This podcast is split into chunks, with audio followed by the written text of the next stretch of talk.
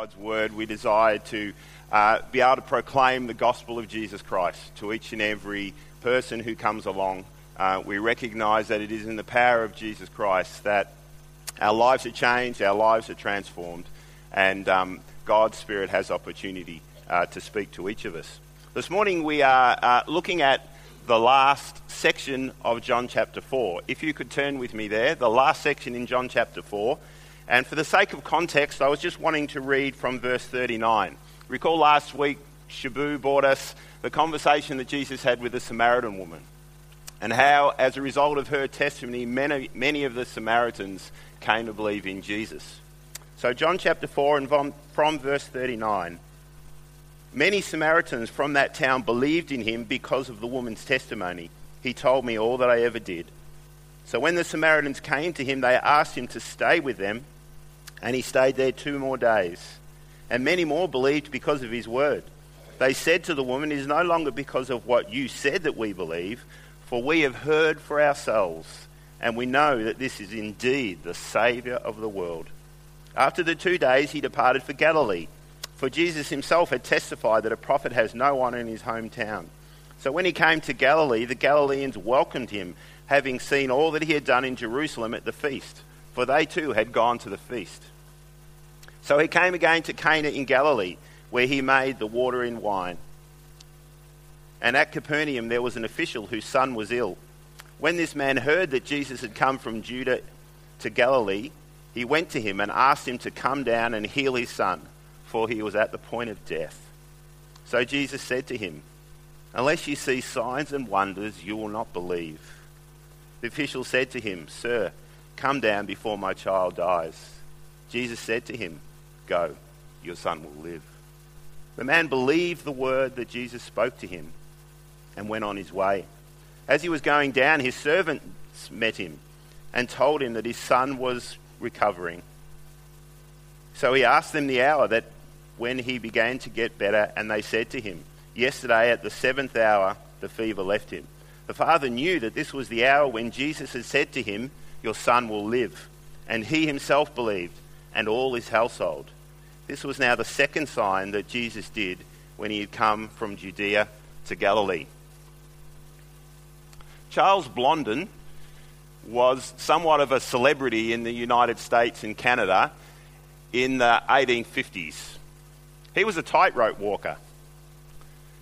He was um, a bit of an entrepreneur also.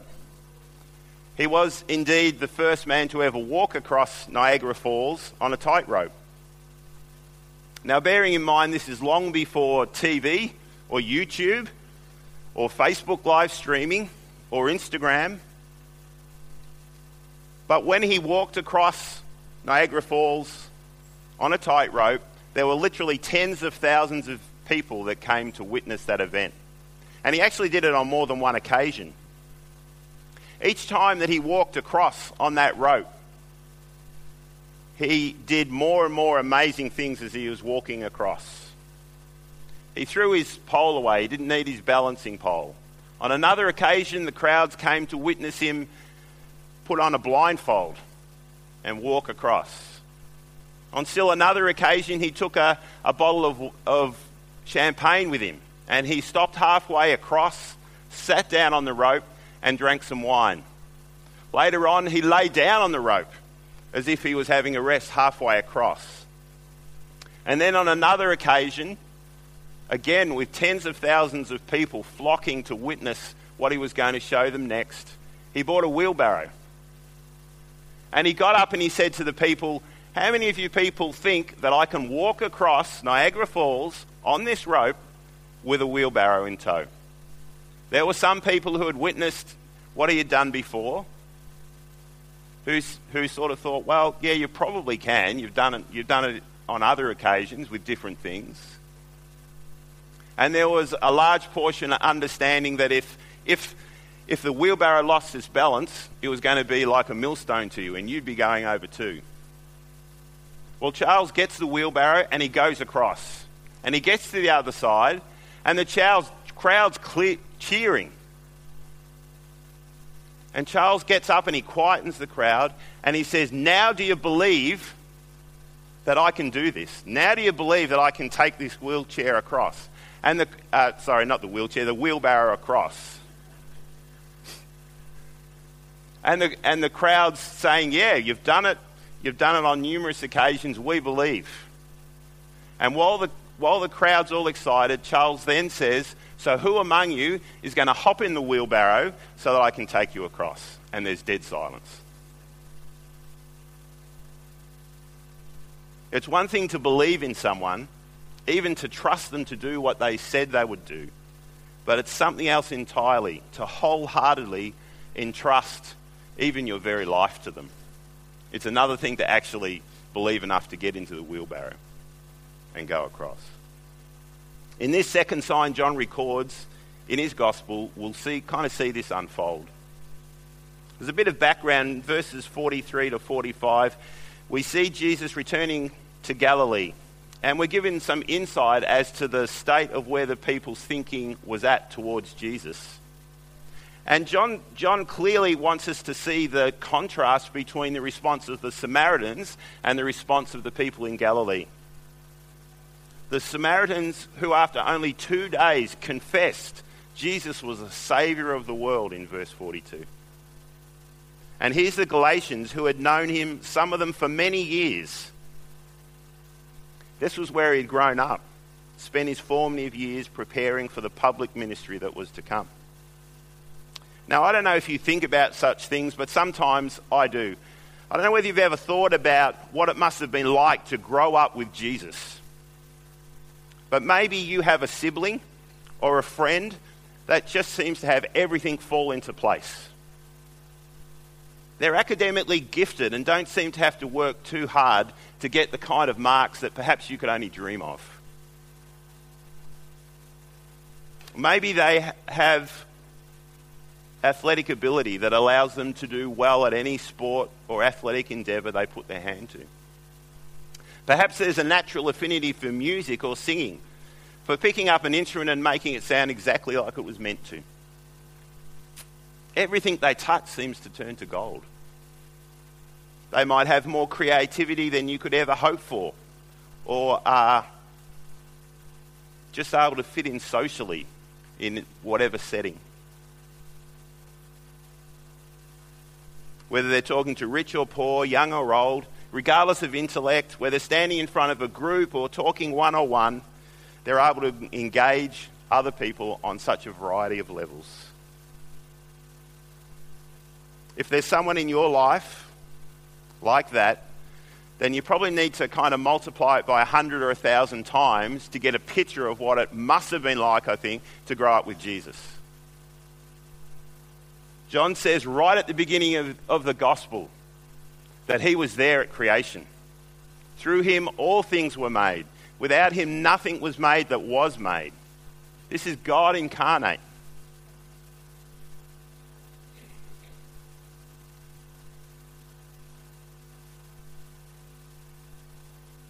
But on top of that, please also remember that these things were true of Jesus. He was without sin. He was patient, forgiving, without malice, gracious, and all with a selfless heart, all with a servant heart. I'm not trying to make excuses for the people of Galilee, but the phrase for familiarity breeds contempt comes to mind.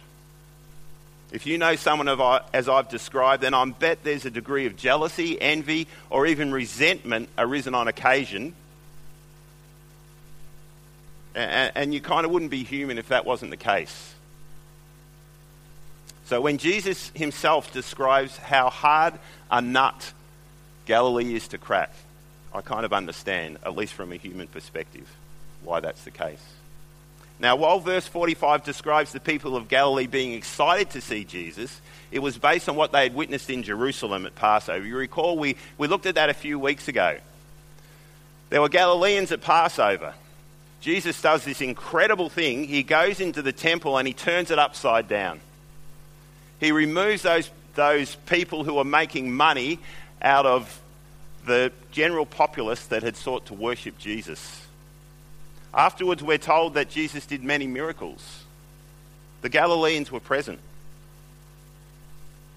But our passage today actually puts their real intent into context. Verse 48, Jesus says, and he's not just saying to the man, he's saying to the, to the Galileans also, unless you see signs and wonders, you will not believe.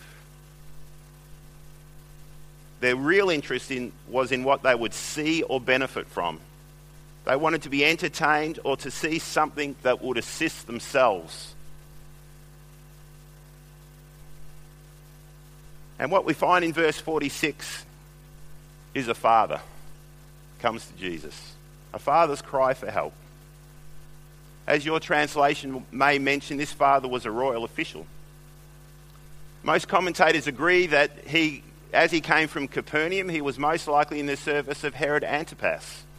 Now, although Herod wasn't an official king, he was regarded by many uh, as a king. It was this Herod Antipas who had married his brother's wife, and it was he that put John the Baptist to death. And while this official has status and power that came with such a position, we see, as any father would, who has sat at the side of his desperately ill child, that he's desperate. There's a feeling of helplessness that must have been palpable in this man. All he could humanly do, he had done. But he had heard of one who was doing incredible things. And so he makes what's around a, a 20 kilometre trip to Cana to meet Jesus. We read there that he finds Jesus and he pleads with Jesus to come to his son's bedside and heal him as he's only just clinging to life. Now, if we were to read the words of Jesus in isolation, we'll miss seeing what's really happening here.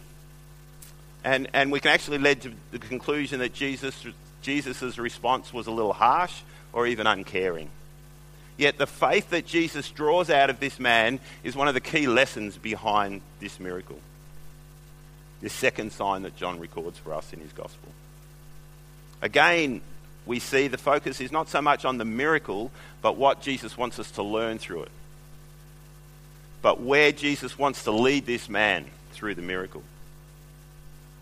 You know, the more I've read this passage over the last few weeks, I've read it over and over again, and as I've continued to read it, I've been more taken with the reaction of this man and realized how powerfully relevant what he learns, how he responds, and where this leads him to is to each and every one of us. And just quickly, I'd like to go through those three things what this man learns, how he responds, and what that leads to.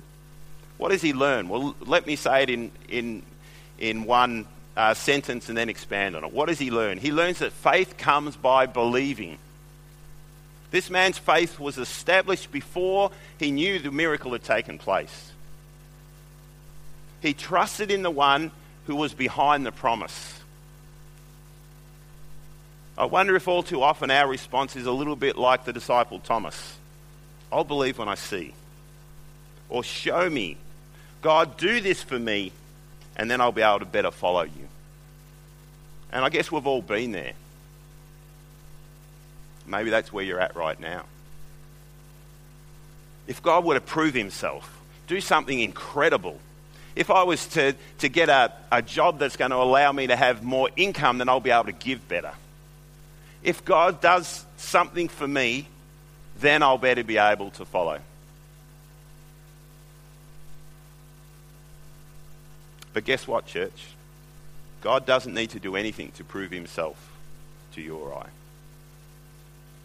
He's in no way indebted to us. The fact he continues to provide for us just shows the grace upon grace he continues to pour out toward us. And this dad, in our, in our account here, this dad experienced the grace of Jesus to heal his son, despite Jesus actually likening him to the sign seeking Galileans. Verse 48 Unless you see signs and wonders, you will not believe. Nowhere here does Jesus actually commend the man, the man or the people around him. In fact, I can see that Jesus is almost provoked at the sign seeking false faith that abounds in Galilee. And it's in this context that Jesus freely gives the gift of healing. Faith does not come by God providing for our perceived needs, and then, as a result of what God does for us, as a result almost of God pleasing us, then we'll respond. Because the reality is that never works. It will never produce lasting change. We can never be satisfied with what we have because the natural tendency of the human condition is to take what we have for granted and to continue to ask to search for more and more. This man learns faith comes by believing. And how does he respond? What's his response? Jesus says to him, Go, your son will live. And the father has a decision to make. There's a choice to make. Do I take the word of this man, or perhaps I should continue to beg him to come? Maybe if I hassle him long enough, he'll come to see my son. Jesus brings him to a crisis of faith. What choice will you make?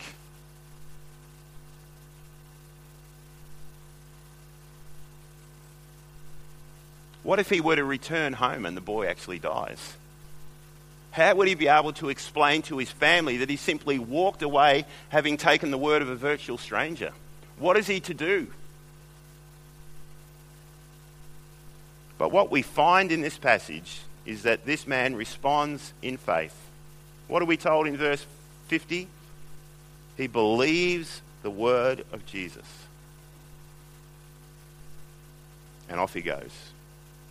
Hearing the words of Jesus, he chooses to believe in these words and he begins that trip home.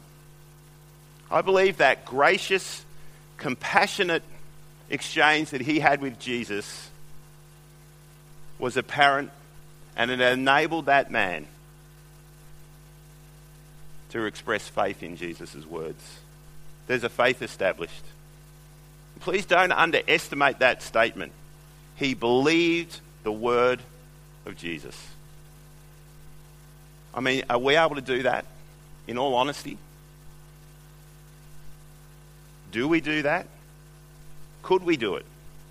Is there a situation right now where God is asking, is challenging you to step out, to take Him at His word, believing that whatever the road leads to, you are truly in His hands? This man has learned there is only one way to God, and it's the way of faith. It's a theme that runs throughout the Bible.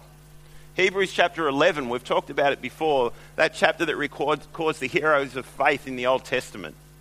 It starts off with these words Faith is the assurance of things hoped for and the conviction of things not seen, for by it men of old gained approval. By faith we understand that the, words, the worlds were prepared by the word of God, so that what is seen was not made out of things which were invisible. The Old Testament characters are recorded in this chapter of Hebrews not because they trusted in a miracle or a sign from God. Time and time again, the writer of the Hebrews reminds us that they lived by faith in the Word of God. They lived by faith in His promises, some of them never actually witnessing the promises while they were alive. Just, just, just take one of those characters, Noah, for instance. God comes to Noah and he says to Noah, I'm grieved with the state of man. I want to make a fresh start. Noah, I want you to build an ark. Do you know how long it took to build that ark? Someone tell me, how long did it take to build that ark? Sorry? Thank you. Can you imagine taking a hundred odd years to build the ark? A hundred years to build the ark. Imagine being there with a faith that is able to continue to follow through with what God has asked, to believe that the promises of God are real. And yet, the writer of the Hebrews says he became an heir to the righteousness that comes by faith. We move over to the New Testament and we find the same is true. As I mentioned a few weeks ago, if Jesus wanted his ministry to be one characterized by where everyone would be blown away by his power, by seeing his miracles time and time again, then he would have been able to do that. One after another, after another, after another. What he wants is faith in his word. Because it is this that will stand strong through the trials of life that everyone faces. It is faith, it is faith in the one who promises, whose promises are always true, even when we don't see a way through from our own health or family, spiritual or financial, or any other crisis we find ourselves in. It is faith in Him that prevents us from simply becoming consumers, demanding more and more, never being content, as if Jesus simply existed in order to meet our needs. It's faith in His Word that allows us to walk the path that He has set out for each and every one of us, whether living in plenty or in want whether being well fed or hungry, in every, any and every circumstance, it's being able to be content that we are in His hands. Now, I understand this is easy to say and, and not always easy to do when we're in the midst of heartache. But God's word is true. We know that He walks beside us, indeed within us through His Spirit, because He's promised that that He will never leave or forsake us, that He prepare, prepares a place for us. How do I know this? Because I believe. I believe what the Word of God tells me. It's living and true, it transforms lives. I've experienced it myself, and so many of you can, can testify to that this morning. God's Word will change your life. If you're prepared to listen to what Jesus says and place your faith in Him. Well, back to the father in our texts. What thoughts were going through his mind, we can only wonder. As I think about it, I wonder was there, was there fear, was there doubt, expectation, excitement? I wonder was he maybe even practicing? What was he going to say to his wife if things didn't turn out the way he thought? What am I going to say to my wife if I get there and my son, son's gone? At some point in the journey, this man sees servants coming towards him. Again, I wonder what he's thinking as he sees these servants coming. And there he's told, Your son is recovered. He further finds out that the time of the fever leaving his son corresponded to the exact hour when Jesus said his son would live. This man learns that faith comes by believing, and how does he respond? He responds with obedient expectation. He goes on his way. He trusts in the word of the Lord. God builds and establishes a believer's faith through all the circumstances of our lives, both good and bad. Becoming a follower of Jesus is the beginning of a life that continually experiences and acknowledges that God's hand is at work in our life. All of the experiences of life ought to be used as an opportunity to grow our faith. This man, well, he must have been overwhelmed with a sense of joy, of gratitude, and wonder at what Jesus had done. Would not his fledgling faith have grown enormously as a consequence?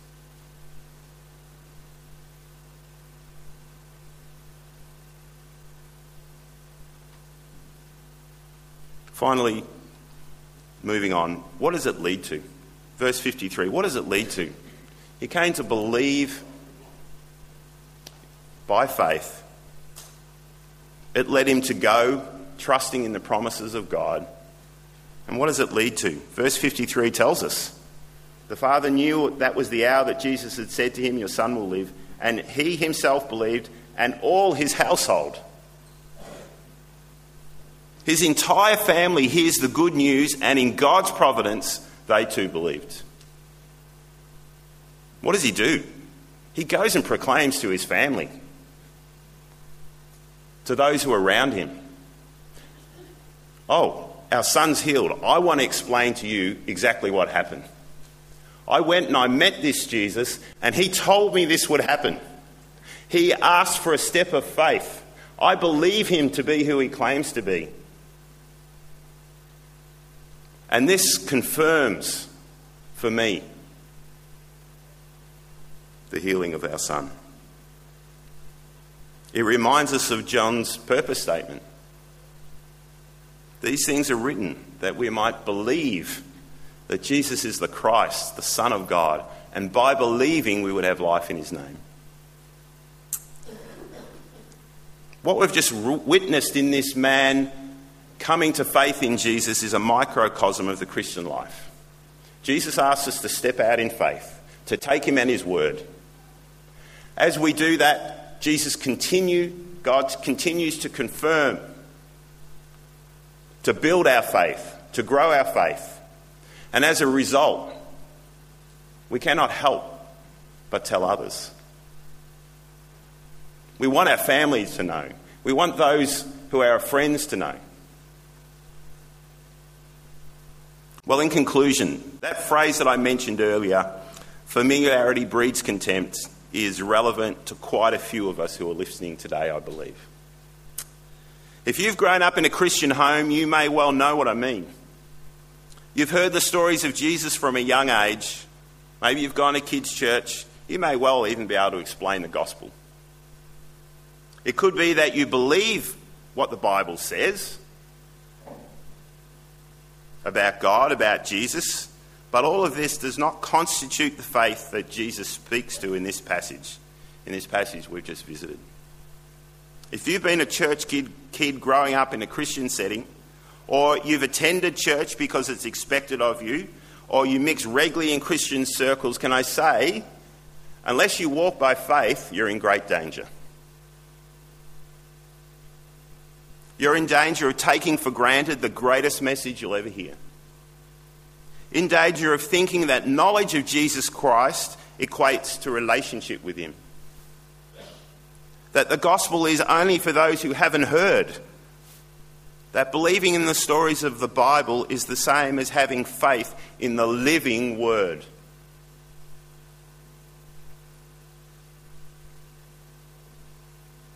Are you prepared to give Him all of your life. To get into the wheelbarrow, as it were, and let Him guide you. We who are disciples of Jesus also need to take note of the lesson that Jesus is drawing out here. The challenge of those words are a call out to all of us. Do we walk by faith or are we waiting for some rescue?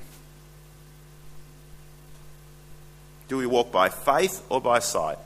This man walked away with only Jesus' word that all would be well with his son. How many of us would be able to do that, in all honesty? It's so easy in our culture to feel very comfortable with God's provisions, almost as if it's our right. As Christians, we must be aware the enemy is happy with the fruitlessness that comfort, stability, and wealth has the potential to produce in our lives. Is your relationship with God one sided? I mean, I'm sure you've all experienced this at times. I'm in need, I need to get back to God. I, am going to pray. I'm going to seek God's face. I'm going to get my Bible off the shelf. I recognize that I need to cultivate that relationship. Yet, how should we live this week as children of God? Where does your faith, faith need to be exercised more than simply pleading for rescue? Of course, we understand Jesus tells us to bring him our burdens, that he's there to help carry our burdens. But where does faith come into our reckoning? Like Paul's thorn, of, thorn in the flesh. Here's Paul doing a great ministry work for Jesus. There's a thorn in the flesh, and time, time again, he asks it to be removed. And the response is no. My grace will be sufficient for you. How might you and I walk by faith in the Son of God who loved us and gave himself up for us as we endure the trial of life that perhaps we're going through in the, in the right now? Are we actually able to see that perhaps this is the means through which your faith is able to bless others and indeed grow your own relationship with Jesus? The primary difference between the Samaritan's response and that of the people from Galilee was that one group believed the word of Jesus, the other wanted him to somehow try and continue to prove himself. Where do you sit? What does walking by faith look like to others you have opportunity to influence? Are we able to share with others, as this man obviously did, that by God's grace we might be instrument of change in the lives of others? The grace and power Jesus provided in this sign point to one who is worthy of our worship, of our praise, of our very lives. If there's anything in this complex, exciting, yet confusing, selfish, and at times hurtful world that we can totally be sure of, that we can be completely confident in, it is in Jesus. It is the promises of Jesus Christ. As the music team comes up, can, can I finish by saying that my prayer for each of us is that we'll continue, God will continue to teach and guide each of us toward a faith that is established on Jesus, walking in His light, following His word, testifying to the world that we have a faith in a living hope regardless of the circumstances of life we find ourselves in. God bless you all.